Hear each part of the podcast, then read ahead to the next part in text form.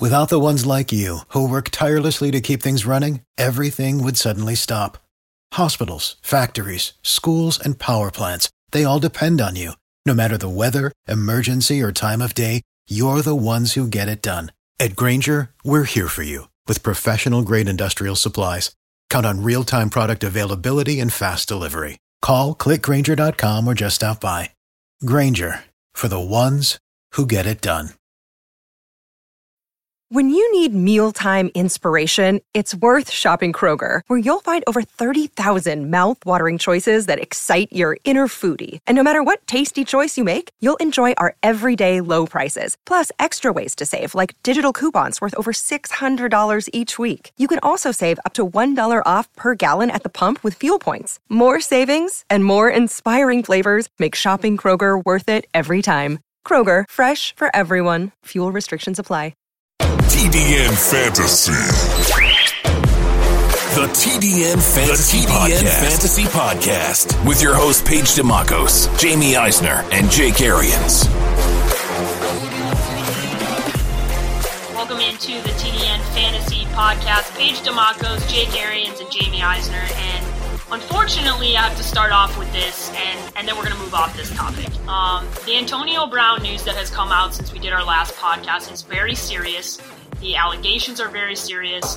We've had a lot of fun joking around about everything else that has happened with Antonio Brown this offseason. This is very different. This is in a different category. This news is to be handled completely differently. But as of right now, we don't have a decision one way or the other. Uh, he is going to the Patriots practice facility. He is a part of the team. It is looking like he is going to be moved to the commissioner's exempt list, but that has not happened as of right now when we're recording this podcast. So I just wanted to start this off because I know this is the hot, this is the biggest topic in the N F L, and I would be remiss if I didn't at least mention it. I just want to say from this podcast, we are not going to make statements one way or the other without knowledge of what has actually happened, because we do not know, nobody knows, and this is going to play out one way or the other. But we are understanding the fact that this is very serious, and it's a lot different than everything else that's happened with Antonio Brown. Uh, but that all being said, we're going to move off of that and and move into what was a incredible slate of Monday Night Football games, starting off with a game that was so fun to watch. I, I I don't think I've had that much fun watching a game that didn't involve a team that I cared about in a long time. It was a very entertaining game, uh, and that is the Saints and Texans game. So, Jake, first and foremost, your takeaways from a football perspective, because obviously the the Saints are a team that is one of the most favored teams to win the Super Bowl this year in the N F C. Started off a little slow, obviously end up winning the game, but what were your thoughts on on, on that team in general? Drew Brees is Drew Brees. Michael Thomas is Michael Thomas, and they still have to figure out the rest, like I talked about. The Saints,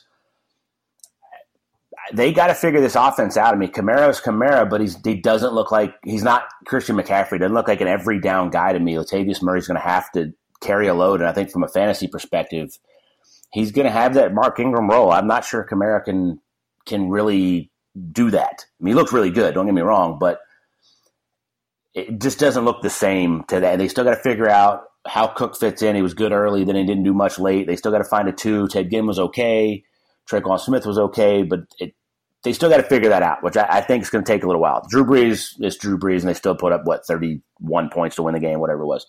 The Texans, the Hopkins-Watson relationship is phenomenal, and Will Fuller made a freak catch. He, they have that weird chemistry down there. They, they're better than I thought they were going to be. I think Kenny Stills is going to is going to play a factor for them moving forward, and their defense was better than I thought it was. Um, just what a fun game to watch, though. I mean, it's really good. So overall, I think the Saints are exactly what I, what I pegged them. I think they have some stuff to figure out, but they're still really good. Drew Brees is awesome, and the Texans are better than I thought they were. Yeah, for me, I look at the Saints and I think that this is a team that's still going to want to run the ball more than they were able to on Monday night. They fall behind a couple scores early, so they have to kind of change their game plan. I don't think Sean Payton and Drew Brees want to throw forty-three times a game. Uh, it's just something – they can do it when they have to do it, especially when they're at home in the Superdome. But they, it's not something they want to do going forward. Uh, again, look, Ted, Ted Ginn had a pretty good game for what they need him for. And, look, I don't think that he's going to be a, a seven-catch guy every game throughout the season. He just hasn't been that player. But – They, they need a viable second option there, and I'm not sure it's going to be Jared Cook. Um, I know everybody was so excited to kind of see how we would be using this offense, and it's only one week. I, I try not to overreact, but he's just not getting targeted that much. And the reality is, is if Jimmy Graham never existed, we would never talk about a Saints tight end ever. Yeah. Uh, and I think at some point we have to stop projecting what happened for a different player five, six years ago in this offense. For Houston, I don't think they're going to be able to run the ball this effectively every week. Uh, Carlos Hyde looked really good in his, his ten carries. I, I don't think, he, again, it goes without saying he's not going to average eight point three yards a carry again, but uh, I thought their te- their running game was actually pretty decent. I don't expect it to be such going forward. Nuke is Nuke. Deshaun Watson's awesome. But can we talk for one second about the prevent defense that the Texans played on that second to final play right before the field goal? I understand you don't want someone to run over the top and lose the game, but what are the chances that with six seconds left on the clock that a team would even attempt to put the ball in the air that ball? I just don't think it's going to happen. I, I would take my chances with one with one or two guys back and protect the the obvious thing that everybody knows what's going to happen is a quick eight to ten yard pass. I, I don't understand that call. Yeah, I will throw this in there too. Larry Tunsil trade was all was phenomenal. He killed Marcus Davenport. He he looked like a first round left tackle franchise guy. Uh, that was impressive to me. I tell you what, you it, it, to, not to be remiss, the Saints were number one against the run last year. Yeah. So no. it's not not the same defense, but the Texans ran it pretty good. I don't know. I mean, I don't think they're going to run it that good. I agree with Jamie, but I think they're running it better than anybody thought they were going to. Yeah, I think overall the, the takeaway for me with the Texans is I, I'm in agreement with you. I think I saw a lot of what I expected from the Saints, but from the Texans specifically, the offensive line looked a little bit better than I thought it was going to look. And one of the things that you have said, Jake, and, and I've agreed with you, is that kind of that first season we saw Deshaun Watson, he kind of played with this reckless abandonment, right, where he just stepped up and made some plays sometimes that you were like, he's not going to do that. But he kind of had a little bit of that in this game where he stepped up and made some throws that were, I mean, my jaw was dropping. I was like, oh, my God, he just made that throw. And nine out of ten times he fit it in there, and the guys are making these catches. And the more that that happens and the more he connects and builds chemistry, I think the more we're going to see that. And maybe he is going to continue to kind of play with this kind of, I don't, reckless abandonment that you talked about, Jake. Yeah, I, th- I think it's going to cut his career short, and I'm not sure he's going to finish the season if he keeps playing like he did last night. But God, is it fun to watch? I mean, that kid has when you're when you're rating people coming out, and he's not that big, and arm strength is good, but it's not great. It, it looked great at times last night. He just has that damn it. He has that extra thing that you cannot quantify. That's just special. I mean, his will to win and the things he's willing to do to make plays are, are God, it's fun to watch, and him healthy. He looked spectacular, but if he keeps playing like that, I'm not sure he's going to finish the season, and I think it might cut his career short. Dabo Swinney told us. He told everybody before the draft, yeah. don't don't pass on Michael Jordan. Yeah, I mean, I think it's a little bit of an exaggeration, but the the the it factor you're talking about is that that win factor, right? Because in college, there's nobody that you could really point to over the last five years that has showed out in big moments like he did against what arguably is the greatest college football program of all time. I mean, it's he has that that win factor that that matters, right? Because winning matters, and it matters in college football, and it matters in the N F L, and it's uh, Baker Mayfield's talked about it, other people. It's almost like this learned behavior, right, where you're you're a part of a winning culture. It has an impact on you, and it's one of the one of the things that I think we talk about with quarterbacks coming out, where we talk negatively about about quarterbacks who come from bad programs. But we don't really give enough credit to guys coming out with these with these quarterbacks like like Deshaun Watson, who have won constantly at the highest level and in big moments. It's it's a life lesson. It's not just in sports. It's it's learning to overcome adversity. It's yeah. learning to, okay, how do I get to a certain point? How do I do my best, or how do I win when I'm not at my best, or I'm hurt, or this this scenario is stacked against me? I'm down for it. You know, that is a it, It takes effort, but it's also a skill that you learn over time, playing in big pressure moments, being in big pressure situations. And if you're never in them, it, not saying you can't be a great player in those moments, but it's harder because you don't have the experience and the reps doing those things. So you always got to give credit to guys like that that have shown the ability to take over games and win at the college or even high school level into college and college into the N F L level, because you have experience you can then draw back from when the moments get tough at the N F L level. Yeah, and if you know anything about his background, this N F L stuff's not the toughest thing he's faced in his life. He overcame adversity at an early age, and it's turned into something that makes, I think, the adversity you're talking about a little bit easier for him to handle. He's a special kid. Yeah, he is special, and I I, I gotta say, I enjoy watching him play football so much. He Absolutely. He really looks like there's a point in time where he was laying on his back and he had he had just I think it was the Will Fuller catch where he he's laying on his back and he has the biggest shit-eating grin on his face. He just looked like he loves playing football so damn much, and it it's enjoyable. It's infectious to watch. Um, yeah, that absolutely is.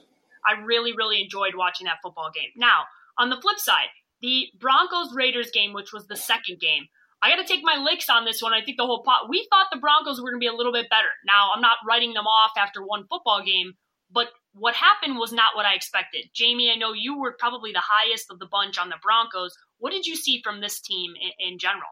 Uh, I'm just disappointment. Uh, this offense is a problem. And uh, I, look, I, I, I like the guy a lot, and I, and I think he's going to have a, a massive bounce-back performance this week at home against his old team. This was not a great game for Vic Fangio. Uh, I thought he got out-coached by a coach I don't think deserves to be a head coach right now, yeah. in, in John Gruden. Um, their offense was boring. Uh, Joe Flacco looked like he's washed. I don't know. I thought I'd get a rejuvenated Joe Flacco. He's got an opportunity to be a starter again. He's got some weapons around him with Sanders and Sutton and two running backs. I thought we would see, you know, more than the six-point-something yards per attempt Joe Flacco that is that plagued him toward the end of his Baltimore run. We didn't see that. Uh, Royce Freeman looked pretty good. I got to give him a lot of credit. He looked really good out of the backfield, but they didn't really have the opportunity to establish the run when they got down instantly and then never really caught back up in this game. Uh, the decision to kick – I mean, there's some of these decisions to kick field goals when they did were just just asinine to me.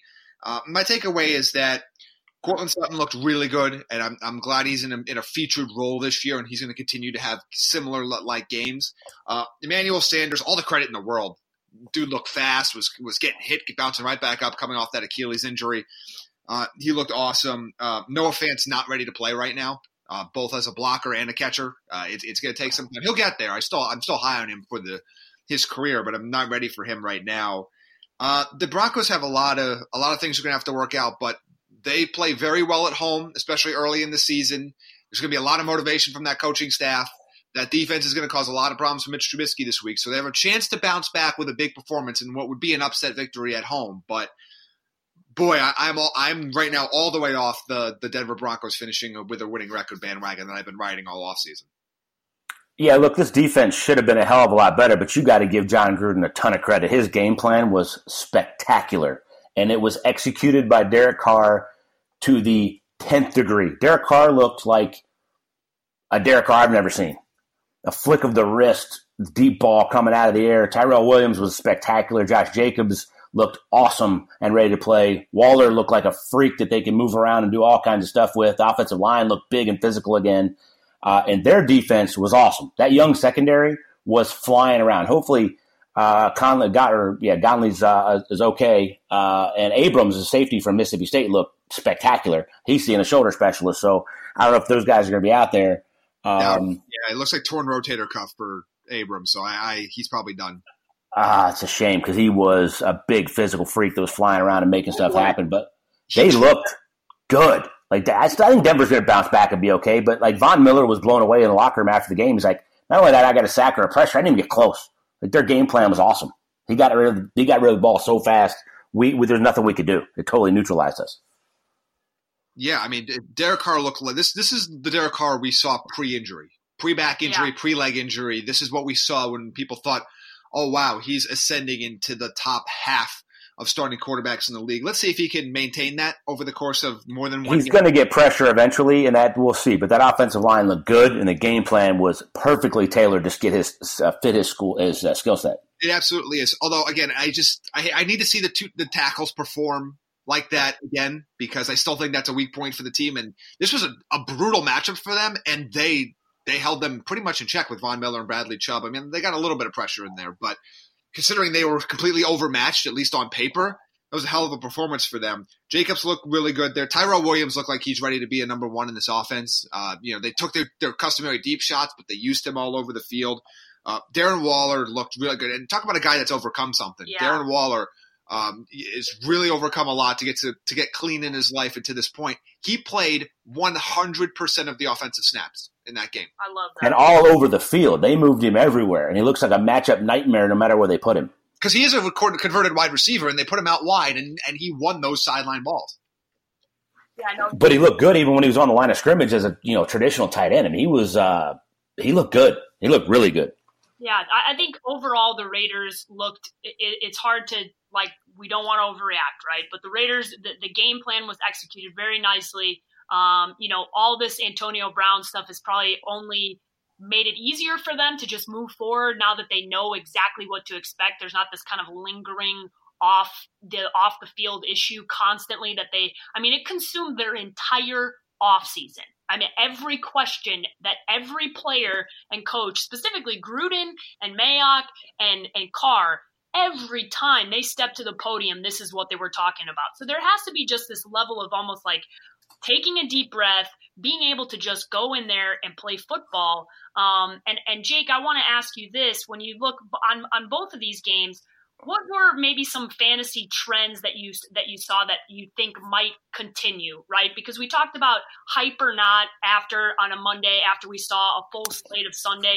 Was there anything that you saw in either one of those games that you thought, okay, this player either overexceeded my expectations or underachieved, and I think that's either going to continue or not continue? Yeah, I mean, look, the, the big names were the big names. Uh, I, I think uh, Kenny Stills is going to be good for that Texans offense. Uh, I think he might take Kiki Qt's place. I think they're tired of dealing with the injuries and all that kind of stuff. But, I, I mean, Stills looked good. I was expecting that, but I was expecting it in a couple weeks. Um, I actually dropped him before the game, uh, not expecting him to do much for three or four weeks. And I'm kind of like, eh, maybe I shouldn't have. But uh, I think Darren Waller is going to be – I think he's top eight tight end just because I think he's maybe the number two receiving threat in that offense behind uh, Tyrell Williams. And I think Josh Jacobs, I'm very glad to have in a flex position in one of my leagues. I, I, Gruden said he's going to have every chance to be rookie of the year. They're going to give him the ball. They're going to ride it out with him. And the thing I liked what Gruden said afterwards was he was very impressed with the catch and run that they ran that little arrow route with him uh, that I think you're going to see more of. So I think that could take Rashard out of the game. I think you're going to see a big workload from Jacobs moving forward. Um, the Saints got to figure out what their number two is, and I agree with Jamie. Cortland Sutton looked like the number one that he is, and God bless Emmanuel Sanders, man. I love the kid. He's a great dude.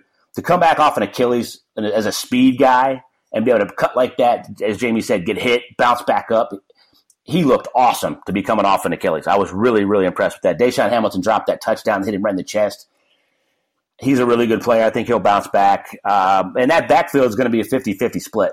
I, I got Freeman on the bench in one of my leagues, but I, he looks better. I still think he's a better player. I think they need to be on the field together. I think Phillip Lindsay needs to play in the slot, move around, do some of that Tyreek Hill stuff. But they got to get creative to do that. And then to, to use Jamie's word, they look boring. Yeah, they look but boring is a, is a nice word to describe that offense. Uh, and I think now, I thought Flacco looked okay though. I, I thought Flacco handled it well. He looked like Flacco. He's got the weird body language and all that, but I thought he looked okay, threw it well. He commanded it well, but they just – they look like a bunch of young dudes out there with a veteran quarterback with a bad offensive line. Yeah, they just never really – there was no, like, rhythm to that offense, I think, at all. Like, I never felt like they had got – there was no chemistry throughout that offense at all. I never saw anything. There was no – there was there wasn't a drive that I was overly impressed with in totality. I think there were spots and moments that looked okay. They just never really got it together. Maybe that's because yeah. what you're talking about is it is a veteran quarterback with a lot of young guys. So maybe that'll take a little bit of time to get into. But it was a little bit concerning for us because we thought that this offense would look at least I wasn't expecting astronomical numbers from this offense, but I did expect them to be better, Jamie. Yeah, they needed to be better than they were. And look, if you're a Phillip Lindsay owner, you're, you're panicking at this point, and I understand why. Uh, they can get more. They can get more creative with him. Whether they do or not, we'll see. We don't really have a book on this coaching staff yet. Uh, Phillip Lindsay still caught a few passes. I think he could be used out wide. I've been saying, I mean, Jake and I talked about this for two years now. I think both guys need to be on the field at the same time. Yeah. Uh, and if, they, if that means you have to take Deshaun Hamilton off the field, then you take Deshaun Hamilton off the field. I'm sorry. Phillip Lindsay and Royce Freeman are better weapons at this stage in their career for those plays. Uh, you know, I just, to me, I want to see what happens in, in other games. They got behind literally right away uh, and see if they establish the run a little bit more and see what that's going to look like. But both backs are going to be used. I think even Devontae Booker is going to be used somewhat, especially in games where they're ahead. For the Raiders, Waller's going to be a guy that's going to get a lot of targets. We'll see if he can re- maintain this efficiency. I think he can. Tyrell, I, I think he's an every week flex play now. Uh, I think he deserves to be in that territory. For sure, for sure. And I want, but I want to see how this offense looks next week, because they were they were out in front the entire time. They're going to have they're not going to be out in front against Kansas City, or at least they're not going to be out in front for very long if they are. And they're going to have to keep up offensively. How does that offense change when they're down a touchdown, or when they're down two touchdowns and they have to do a two-minute drive? Where is Jalen Richard on the field a lot more? Is Hunter Renfrow used more in the slot? I want to see what that looks like, because I feel like the Raiders are going to be coming from behind in more games, and they're going to be up trying to hold a lead late. I need to see what that offense and that game plan looks like in that scenario. Yeah, absolutely. Yeah, I mean, I, I'm a little bit cautious with the emotion of Monday night at home with all the A B drama, and we're banded together and we go out and win and, and against a division rival. Yeah. And then I you know, also want to caution, don't get too down on Denver. There was a lot of good teams that played like crap in week one, and a lot of teams that didn't play a lot together in the preseason with a young team. I mean, I think Denver still has the makings of doing some stuff. And look, Vic's a hell of a coach. Yeah, he look, he got his ass out coached big time in week one. Then their defense wasn't ready to play that game plan, but he's a damn good coach. I, I think that their defense is going to be perfectly fine when they're playing teams that really want to drop back, and Von Miller and Chubb have a chance to attack to you know get after them. I don't think they're going to be quite as good as we were expecting. There's going to be a little bit more of a learning curve, but you know, same thing. Don't get too high on the Raiders. Don't get too down on the Broncos in week one. Yeah, and you bring up a good point. A lot of emotions in that game. Uh, playing in Oakland in front of that fan base without Antonio Brown. You know, there's a lot of emotions that can rally that team together, and that can definitely make a difference uh, when you're talking about a close game with an evenly matched opponent. The difference for the Raiders this year, in this year's game, was they finished, because they yeah. did that last year in the yep. first half. Everybody remembers against the yeah, Rams, and everyone's sure. like, oh, wow, the John Gruden era, and then they just completely collapsed. Now, Rams are a much better team than what the Broncos are, mm-hmm. but still, it, it, again, I, I don't. my opinion on the Raiders really hasn't changed much. It's a big win, but really hasn't changed much. I still don't think they're any more talented than I did three days ago. No. Uh, but my opinion on the Broncos is that offense has a lot more work to do than I thought they had to do. And I thought this offensive team would actually, that unit would surprise people. And they surprised me in a bad sense. Yeah. I think yeah. In- injuries in the secondary for the Raiders is what's going to kill them this week. And, and moving forward, those kids look, they were playing their tails off. They're blitzing like crazy. And those guys are playing man in the back end, and they look good. And they're losing those guys, especially against Kansas City, is going to hurt, but it's going to hurt them moving forward. Yeah, it's uh, it's definitely going to hurt them moving forward. All right, let's talk about this Thursday night football game, Carolina, Tampa. Tampa going into Carolina on Thursday night football. Uh, if you haven't voted in the poll that I put out on Twitter, go check it out, because I asked people, uh, because there was such a positive reaction to having two Monday night football games, I thought to myself, what if we did away with Thursday night football and always had two Monday night football games? So I put it to a poll, and it is astronomically one way versus the other. Uh, Absolutely. Wow. A great poll, by the way, Paige, but it's an awesome idea. Everybody, I mean, it is pretty, it's heavily skewed uh, to have two Monday night football games and not have Thursday night football. And I even got quite a few text messages from players saying, I think you're onto something, because players hate oh, Thursday yeah. night football. They absolutely hate it, especially road teams, because going on the road on, on short rest absolutely sucks. It's horrible for the players. They're not ready to go. So I'm trying to figure out how I can schedule a time to talk to Roger so I can get this fixed, because I think this would be a win for everybody. It would. The league will never do it. They're no. not. They're not giving up a primetime game to start a game at four o'clock on the West Coast. They're just. They're not going to do it. I know. It. I know. Uh, but again, this is from the same league that preaches that they care about player safety and then make you go back out there three days later. So. Yeah, who it's, knows? It's uh, not not ideal when you're uh, preaching about player safety. But let's talk about this game. Let's talk fantasy first, right, guys? So one of the players we were all really high on going into last week was Jameis Winston. Um, I read an article this morning from P, uh, one of uh, Fantasy Pros that said, listen, I went out and got Jameis Winston. I believe in Jameis. One, one week isn't going to change my mind. But this week is not the week. Yeah. And that's and that's the way he kind of phrased his article. And that's what they have to – that's the point you have to make, is you really – like I'll, I'll, and I'll speak for myself, but I know a lot of other people, whether you're a casual player or hardcore player or analyst, you've done hours and hours and hours. I probably have one hundred plus hours of research into what your preseason rankings were, where you're going to draft. You've probably done dozens and dozens of mock drafts. you you don't take all that information that you that you've piled together and look at one game and then say everything I did was irrelevant. And I think too many people do that. Yes, there is some information that you gained. Yes, there's times where you say, "Okay, I was wrong about this. I got to I got to cut and run." The reality is is I, I I'm still on the Jameis Winston train in fantasy this season. I don't care if he threw for three touchdowns and four hundred yards last week. I was not going to start him this week on the road in a short rest in Carolina. Yep. So I think if people like look at my rankings and see that I have him down at eighteenth this week, they're thinking, oh, you've come completely off the Jameis train. No, I wasn't going to start him this week regardless. And I think people have to understand the nuance there. If you draft – I mean, he got dropped in our league, or, or the, the T D N uh, fantasy league. He was dropped. He was dropped. yeah, yeah, he was. I, I thought about picking him up, but I don't want to carry a backup quarterback in a league with only five bench spots. But – Uh, to me, I think that's crazy. Like, I, I think it's crazy to say that you're done with Jameis Winston already. Look, that was it, it sucks. He didn't play well in an easy matchup for him. I get it. But that doesn't mean he's going to be bad for every game the rest of the year. You don't want to really start either quarterback in this game for me. They're both outside of my top th- top twelve. I have Cam Newton fourteen, and I have Jameis Winston eighteen. Uh, I'm not the fan of starting either quarterback in this game. But just as you look at things as a whole, no, what I learned from week one is that what I need to evaluate in week two. I need to know, okay, I have concerns about these players, or I'm now intrigued by these players, and see what it looks like going forward, because so much changes from week to week. And if we talked about this so much, that week two is kind of that counterbalance week. When you have these teams and these great performances, and then week two falls more in line with what you expect, and everybody kind of comes back down to earth. Don't overreact. I watched somebody blow in one of my leagues half their fab budget on John Ross. And Sounds half the budget right. on Terry McLaurin. Sounds I think we've seen right. the best McLaurin game of the season. Yeah. You blew half your fat budget. I think you've also seen probably the best Ross game. So, again, relax. Relax. R E Yeah, as Rod would say, R E L A X. But don't um, start Jameis this week, because yeah, this, yeah, this is bad news for the Bucs all around. But don't week. start Jameis this week. Uh, Jake, your thoughts fantasy-wise on Tampa going into this? Is there anything that you – any guy that you're feeling particularly good about? Because we know this. This isn't a Tampa thing. This is a road team on Thursday Night Football. They always suck.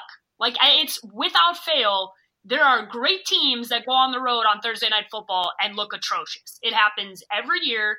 Uh, and it's just, it's not, it, as we discussed, I don't like Thursday Night Football for a lot of reasons, but mostly because the product is usually not very good because the players are not healthy and not ready to go. Yeah, it's it's really an unfair advantage for the for the home team. Um, the, the Bucs got out of the last game very healthy. Uh, I, I don't, It's just it's just such a tall tale, especially in the division, going against that offense on three days with a young defense that's new, with a new defensive coordinator going against Cam and all the crazy stuff. I mean, McCaffrey was a freak. The one thing I, I got out of watching that game last week was Cam didn't throw it down the field. Everything was dink and dunk, and it is hard to go, you know, sixty, seventy, eighty yards on defenses when you're dink and dunk and you're not throwing it down the field to your, your receivers at all. And he didn't look very accurate when he did, but, man, they – They are creative with how they use McCaffrey for sure. Um, I don't think he'll run it as good, but I think he'll have just as big a game because I think he'll be huge in the passing game. The Bucs offense, I got I go back to my dad's first year in Arizona. Carson Palmer threw a lot of picks, and sixty percent of them weren't his fault. Guys were running wrong wrong route. Guys ran too deep, too shallow, whatever. Uh, and they got it figured out, and I think they went six and eight the last, uh, or five and eight maybe, and won like four or five straight to to finish the year uh, ten and six. Um, you're going to see some growing pains in this offense. Jameis' first year, two of the picks weren't his fault. San Francisco's defensive line was really good. They had a great defensive game plan. The one guy that I would really say watch from the Bucs moving forward is Ronald Jones. If he gets the hot hand again, and I expect him to just, as his confidence grows, become a stud. He's a home run hitter. He's got this little Le'Veon Bell pause, and then he hits the hole and can go. But he's got a big sidestep. He looked awesome in that game. And really, they kind of rode him out in the second half. It's kind of how they got back in it. Uh, not that they got back in it. They really handed that game away. Uh, but Todd Bowles' defense was really good. Thursday night is just really, really tough. I, I would expect the receivers to have more separation this week. I just think San Francisco had a really good game plan. Mike Evans was sick. He was throwing up after the first uh, series. I, don't, don't get crazy, people, and think that you're going to drop Mike Evans or anything like that in your leagues. Uh, Godwin's going to be fine, but Ronald Jones is the guy I'm really excited to see moving forward in this offense. I think he could be special. And O J Howard had a horrendously bad game, blocking, receiving, uh, fumbling. It was just awful. I, I wouldn't expect him to be that bad. He's got to bounce back. I think he's going to be better Thursday night too. Yeah, and I think that's the thing. People forgot how sick Mike Evans was all yeah. week. Uh, doesn't have to deal with Richard Sherman this week against Carolina. He still sneaks into the back end of my top ten. Chris Godwin is a wide receiver eighteen for me this week. And look, he should have had two touchdowns. He was open in the fourth quarter and one, and that was the one where Jameis was just a little late because yeah. uh, he had Godwin open in the end zone, but he did catch a touchdown yep. to, to save his day. Uh, again, I'm not I'm not that worried about Tampa going forward. Again, I don't think any of us expected this team to be a team that was going to be in the playoffs this year in year one. Uh, Jones is interesting because he looked explosive, and yes, he, he it, we've talked about this all offseason. Jake has made the point where, you know, Barber might be the safer guy in the sense of, you know, you hand him the ball and you block for four yards and he gets you four yards, but Ronald Jones is the guy that can be the big play threat, can break it, can be a game changer. And we'll see how much he is used. Again, this is a tough spot. Um, I, I can't I can't use him this week in fantasy, really, unless I'm in a super deep league. Just this is a terrible spot to be in. Uh, but definitely somebody you want to keep going forward. People were dropping in before the season. And, uh, you know, I, I told one of our friends, you know, just keep, keep him on your bench. There's yeah. no reason you need to drop him for your eighth wide receiver. Uh, there's just keep him there. But this is really going to be a tough one for fantasy purposes where – except for McCaffrey, he's my number one overall player this week. I, I think he, he yeah. yeah, he's my number one overall guy this week. Which again, I don't have to tell you to start Christian McCaffrey. There's no, no actionable advice there. uh, the one thing to do note, I, I do want to see if Curtis Samuel is used a little bit more this week. He was fairly non-existent last week. D J Moore got most of those targets. Uh, I just kind of want to see because people have already fought. It's so funny to me because people have, after all offseason of talking of Curtis Samuel and a guy like Geronimo Allison, people are already all the way off the bandwagon. I've seen both those guys dropped in some leagues. People got to relax. It's one week. Guys have bad weeks all the time. If there's a bad week in week twelve, nobody would drop these guys. Those are my favorite people to play with in leagues because in my big money league that I play with all my high school buddies, Ronald Jones was dropped after week one. And I was right there waiting to pick him up because I I, I just don't I don't understand what you expect on a you you're talking about one football game. Also, Ronald Jones looked good. That's what I thought. That's I, a weird time to drop him. He looked damn good. We're down on the Tampa offense in general, so it was just like, nope, getting rid of him. Probably didn't even watch much of the game, right? And and just an, a complete overreaction. I got a I got a horrendous offer for Geronimo Allison in a league that I said absolutely not. You must think I'm an absolute moron to think that the Green Bay Packers are going to play the Bears defense every week. It's not going to happen. I would, I would assume Geronimo Allison gets more than zero targets per game going forward. I mean, come on. These are things that you just – you got to look at and go, okay, it's one week, right? Yeah, go go back to my analysis last week of Ronald Jones. I said it's like David Johnson is rookie year.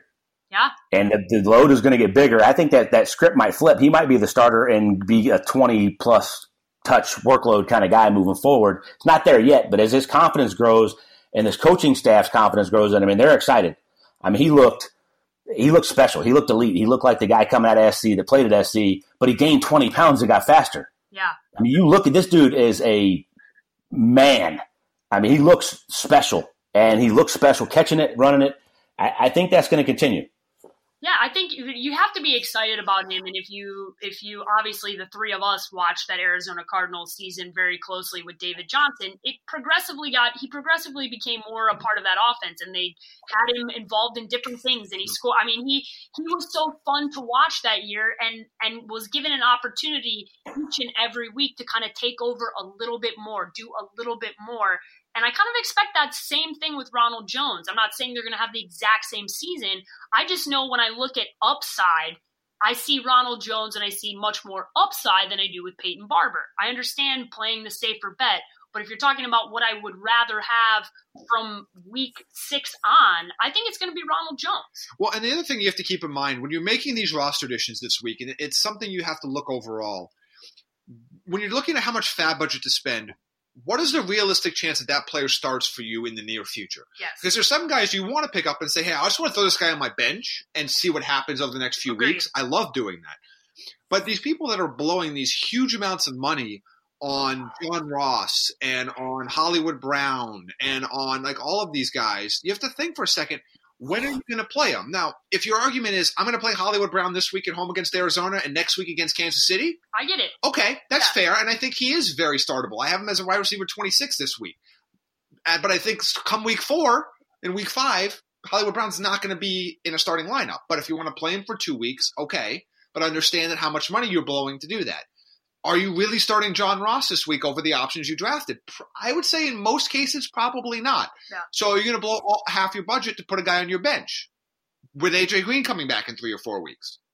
I would probably not do that. Doesn't mean I don't want him on the team, but you have to kind of look at all these values of what is the likelihood that this person plays for you? Yeah. Are you going to play? I mean, I think people that are going to play Malcolm Brown in a flex spot next week are going to be disappointed. I really do.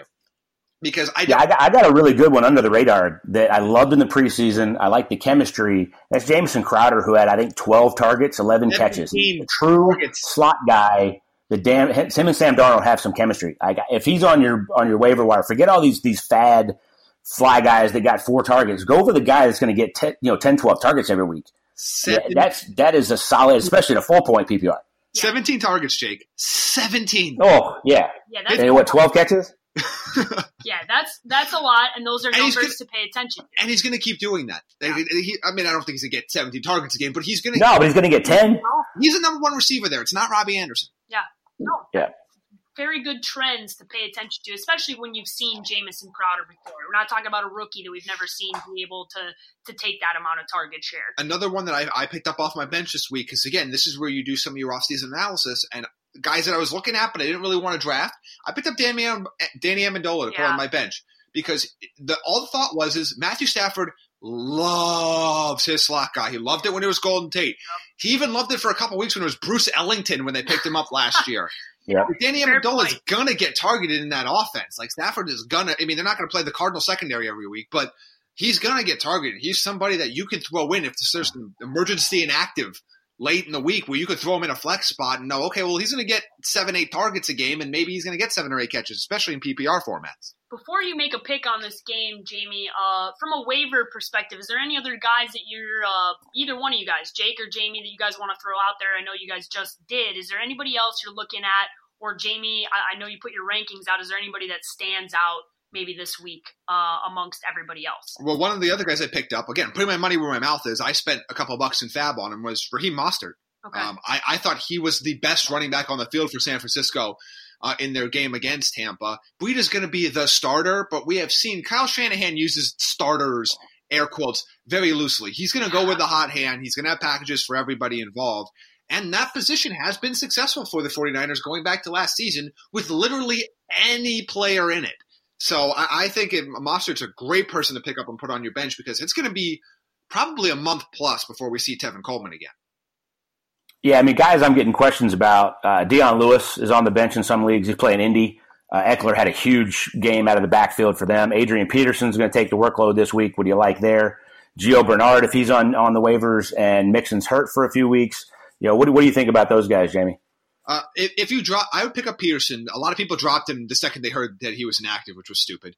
Uh, I'd pick him up. Again, I, I do think game script is going to be an issue for them. Chris Thompson's still the back I want there in Washington.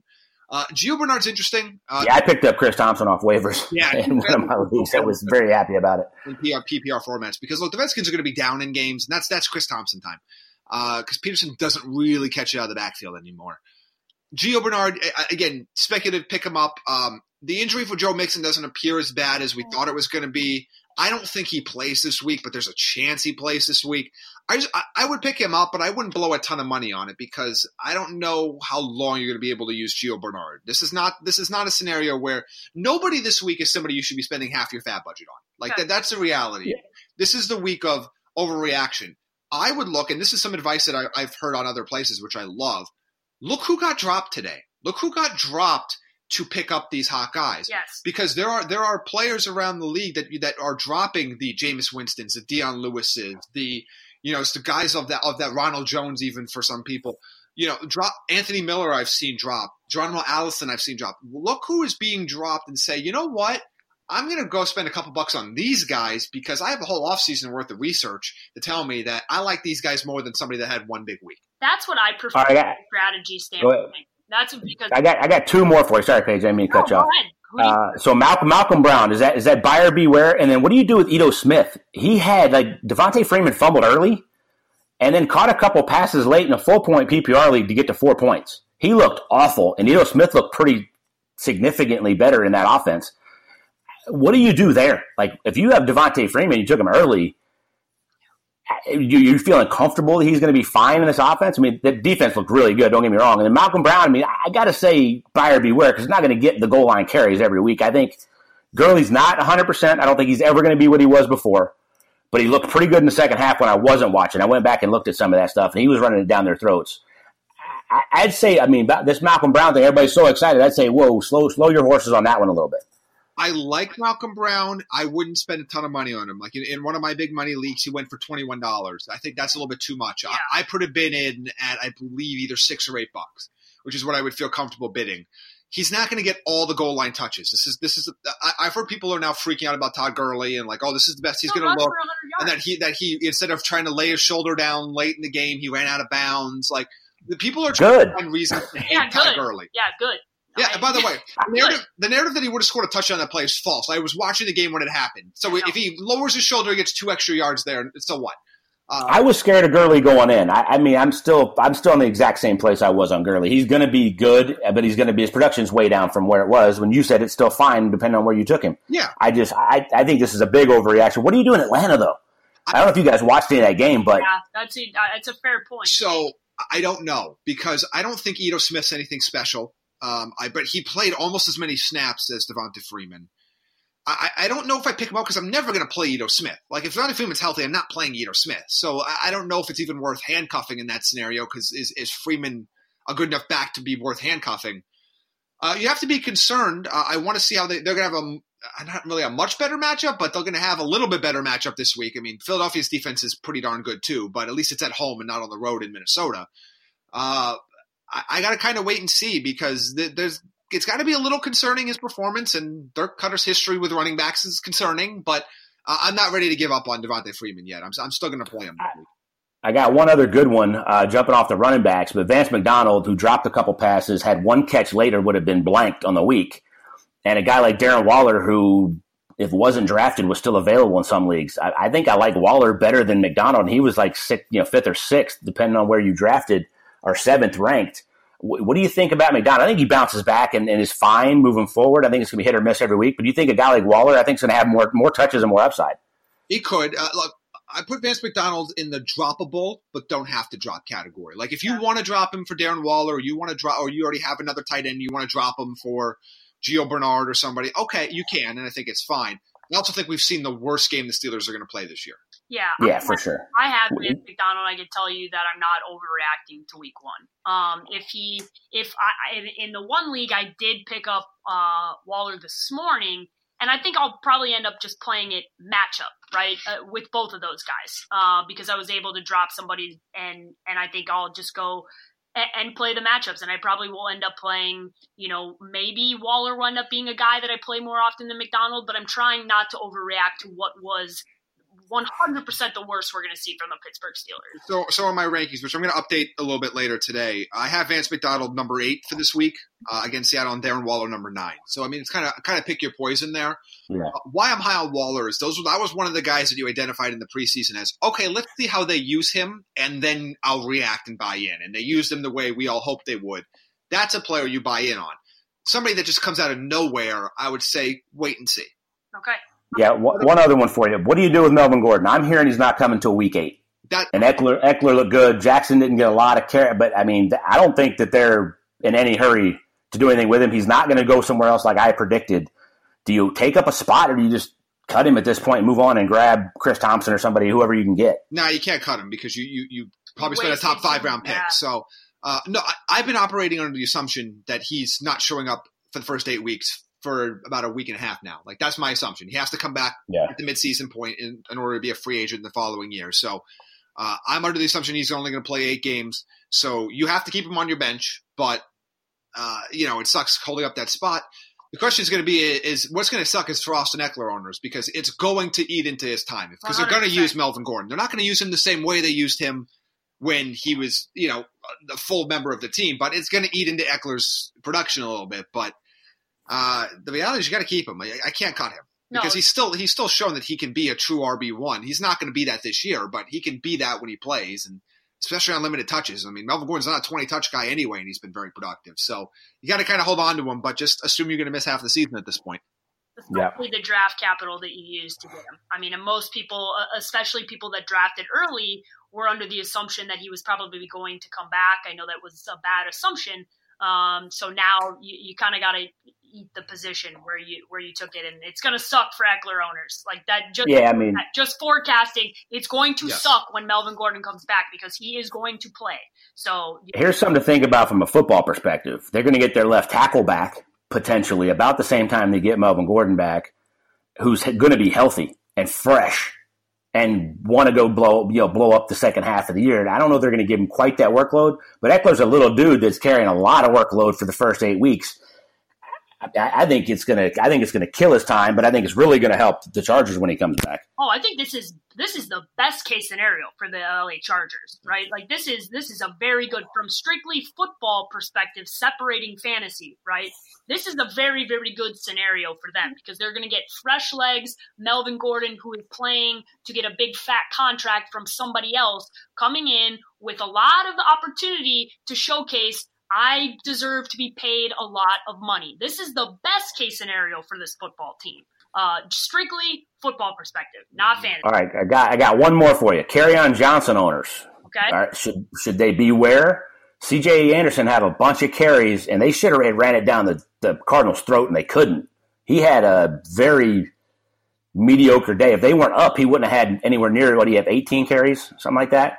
Um, yeah, I mean, it was an okay day, but it wasn't anything special. I mean, eight point two points in a P P R league? Yeah. Like, I was I was expecting him to go off in that twenty-five plus. So here's the thing. I would say if you listen to this podcast regularly, you're fine because you didn't overvalue Kerryon Johnson. If you looked at the rest of the fantasy community, you're probably freaking out a little bit because there were a lot of people that had Kerryon Johnson way higher than we did as a collective group. Now, if you're in that boat and you drafted him to be an R B one, you're probably freaking out because C J Anderson did look damn good, and he is going to play a part of that o- that offense, and he is going to be part of that running game. And I don't think that's going to change. Uh, obviously, I think Kerryon Johnson will have better weeks, but this was a favorable matchup from a defensive perspective. Now you got to go play the Minnesota Vikings front twice, the Chicago Bears front, front twice. I mean, that was a favorable matchup for Kerryon, and we didn't get what a lot of people forecasted. But I'm giving us a little pat on the back because we were collectively lower on Kerryon Johnson than a lot of the other fantasy community. Yeah, and I think a lot of this depends on where you had them rated because to yeah. me, I'm not surprised. I, yeah. I expect him to do better than that. Like, he should have had more points in this game. I was high on him this week. Uh, but we told you, C J Anderson's going to play a major role in this offense. He's going to play a role in the goal line. Oh, and by the way, so does J D McKissic because he's basically yeah. going to be Theo Riddick now that they that they moved on from him. So, the, the, but this is how they were always going to use their backs. Like they were, this was always going to happen. And, and I never understood why people just assume. And, and here's the one thing that frustrates me a lot. And I, he was so good last year when he was healthy. I think was the reason people had him so high. But I think the, the concept is, and we saw it with Chicago in week one. People have to stop thinking about what fantasy owners want to happen yeah, and think about yeah. what the N F L coaches want to happen. Correct. Yes, we might sit here and say we want David Montgomery to get twenty-five carries a game and we want Kerryon Johnson to get twenty-five carries a game. But that's not what the coaching staffs are doing. We warned you about Mike Davis and how he would be used. We warned you about C J Anderson and how he would be used. We warned you about the split in Denver. Like, we've talked about these things for a reason because you have to look at how the coaches are going to use their players. They don't care about fantasy. Yeah. They don't care about where you drafted them. They don't care about – they're trying to win games with their teams and their systems and their backs. And they don't care – you know, and the Jake's been to point out, Matt LaFleur doesn't care that you like Aaron Jones. Jamal Williams is going to be in there on passing downs to pass block. Like, it's just it, – it's these things you have to be aware of, and you have to get out of the mentality of thinking of, man, it would be really awesome if – and go, okay, what is most likely to happen? Look at this as how you look at stocks or betting or anything else. What is the percentage chance that this goes the way I want it to versus, man, it would be really cool if this just takes off. Yeah. I wish you all could like, see Jamie's face. It's very interesting. I just, I just get frustrated when people are like, who could have foreseen Malcolm Brown getting carries? Who could have foreseen C J? If you were paying attention to anything these coaches were saying, you would have known. Yes, because people get caught up. You bring up even fantasy analysts, fantasy analysts that I really, really respect and like, get caught up in, I see so much talent in said rookie running back, and he should get this. That is nice that you think that. That is not what said coaching staff has said ever. And I've been screaming since the preseason. There is no – I wish somebody in the world loved me as much as Doug Peterson loves Darren Sproles. It's just going to be a thing. You have to understand it. It's just going to be a thing. I'm sorry. Miles Sanders is awesome, and I love for him to get twenty carries a game. Darren Sproles, they're going to hand it to him at the goal line for no good reason because they love Darren Sproles. You just have to understand that this happens sometimes. I fall in this trap too. I, I, I'm not immune to it. But there's some of these ones that we've been yelling about for three months now that people are shocked actually happened in week one. It's just the thing. Darren Sproles is going to get goal line carries because there is no God. I don't know. Like, just who knows? All right, we live in a world where Austin Eckler and, and, uh, and Darren Sproles are getting carries from first and goal from the one because uh, the football because. doesn't make sense anymore. But that, but we knew this was going to happen. Uh, Rant over. Rant, this is one of the best rants that Jamie's ever had. That was beautiful. That was absolutely beautiful. That, beautiful. That was so fantastic. Uh, okay, well, to wrap things up Top here, to, yeah, there's no. I have nothing more to say on the subject because Jamie took everything that we could possibly say. Uh, this game, Carolina is a seven-point favorite at home, Jamie, on Thursday Night Football. Uh, what are you picking here? Uh, reluctantly picking Carolina. Uh, it's high, but yeah. I, I don't. I don't like teams on the road on Thursday night, and I just, I'm always going to fade them. Uh, I think Carolina's feeling pretty good about themselves here. Uh, the line wouldn't be this high. I think this is this was a Sunday game, but it is what it is. Uh, I do think we get a better performance from the Bucs here. I think this, particularly that passing game, I expect to be to be better. Mike Evans should be better in that game. Um, Chris Godwin was fine again. If that Jameis throws it a half second earlier in the end zone there, we're talking about how great of a game Chris Godwin has, and maybe the Bucs end up winning that game. Uh, but I think it's going to be close, but I think it's going to be right about that touchdown line. So uh, to, to steal a line from Jake, uh, I'm going to I guess give him the little extra credit there. I'd probably have it right on the line, uh, but go to Carolina, the home team, on Thursday night. Yeah, it's it's uh. The- Listen, Thursday night footballs are always Thursday night football games are nearly always ugly. The road team, both teams usually look bad.